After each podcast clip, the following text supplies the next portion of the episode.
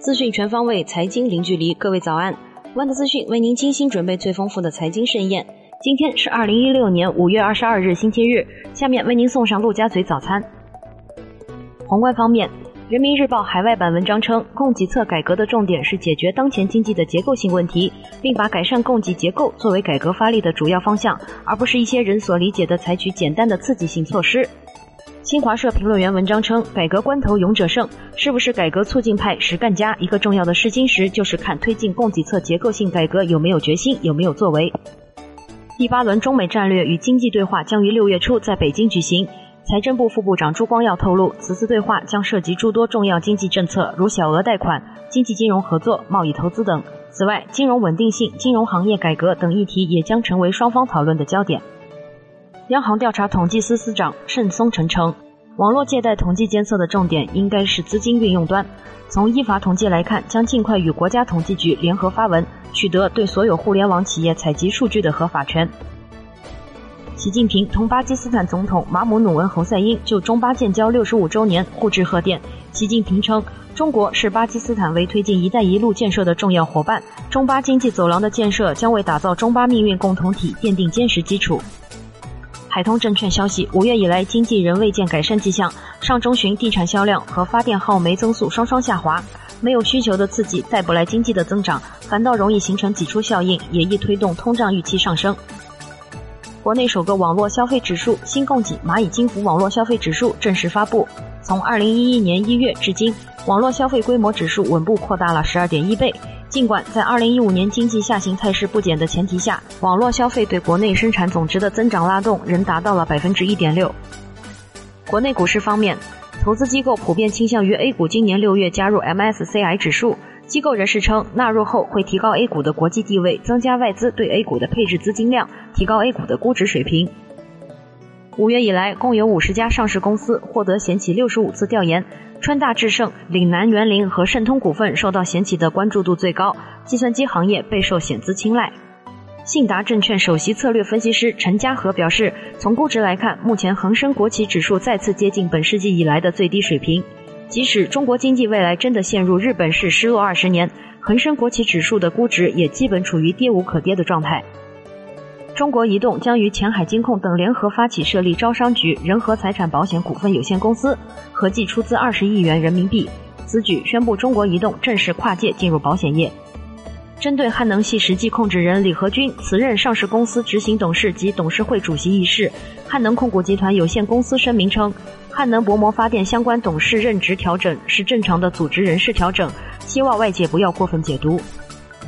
行业方面，商务部消息。美国近期连续对国外钢铁产品采取贸易救济措施，是一种不审慎的行为。过度的贸易保护才是导致美国钢铁产业经营亏损等问题的根本原因。深圳市呈现整体二手房成交价格下跌，极少部分区域二手房成交价上涨的趋势。易居研究院副院长杨红旭认为，短期而言，深圳房价大势已去，未来两年左右将累计下跌二三成左右。中保协数据显示，一季度互联网人身险业务发展态势迅猛，累计实现规模保费八百二十点三亿元，同比增长二点五倍。其中，第三方保险电商平台是主力军，互联网保险的加速发展也引起各路资本的关注，成为投资的风口。五月二十五日二十四时，国内成品油价格三连涨，成为大概率事件。据预测，九十号汽油折合每升约上调零点一三元，九十三和九十二号汽油每升将上调零点一四元。零号柴油每升将上调零点一六元。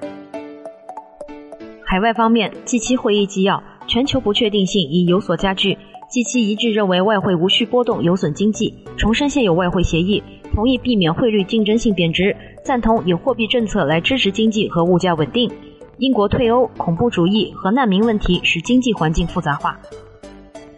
美国财长杰克卢称，强调需要利用各种政策工具促进经济增长。重申需要遵守 G20 国家关于外汇政策的承诺，美国一定会遵守货币净免的承诺。巴西政府称，预计2016年预算赤字达1750亿雷亚尔和487亿美元，占 GDP 的2.75%，超去年创纪录的1.94%赤字率。德国央行行长魏德曼称，世界经济仍在扩张，但增速温和，各国应使用低利率来降低债务。阿根廷提议南美国家对中国实行单一签证制。阿根廷政府会在未来几个月制定中国公民申请阿根廷旅游签证的相关条例。国际股市方面，消息人士透露，包括中投和 KKR 在内的财团已经终止了有关收购百胜餐饮集团旗下中国业务股份的谈判。IBM 本周继续今年四月宣布的裁员计划，裁减部分员工，具体人数不详。据估计，IBM 最终将裁员1.4万人。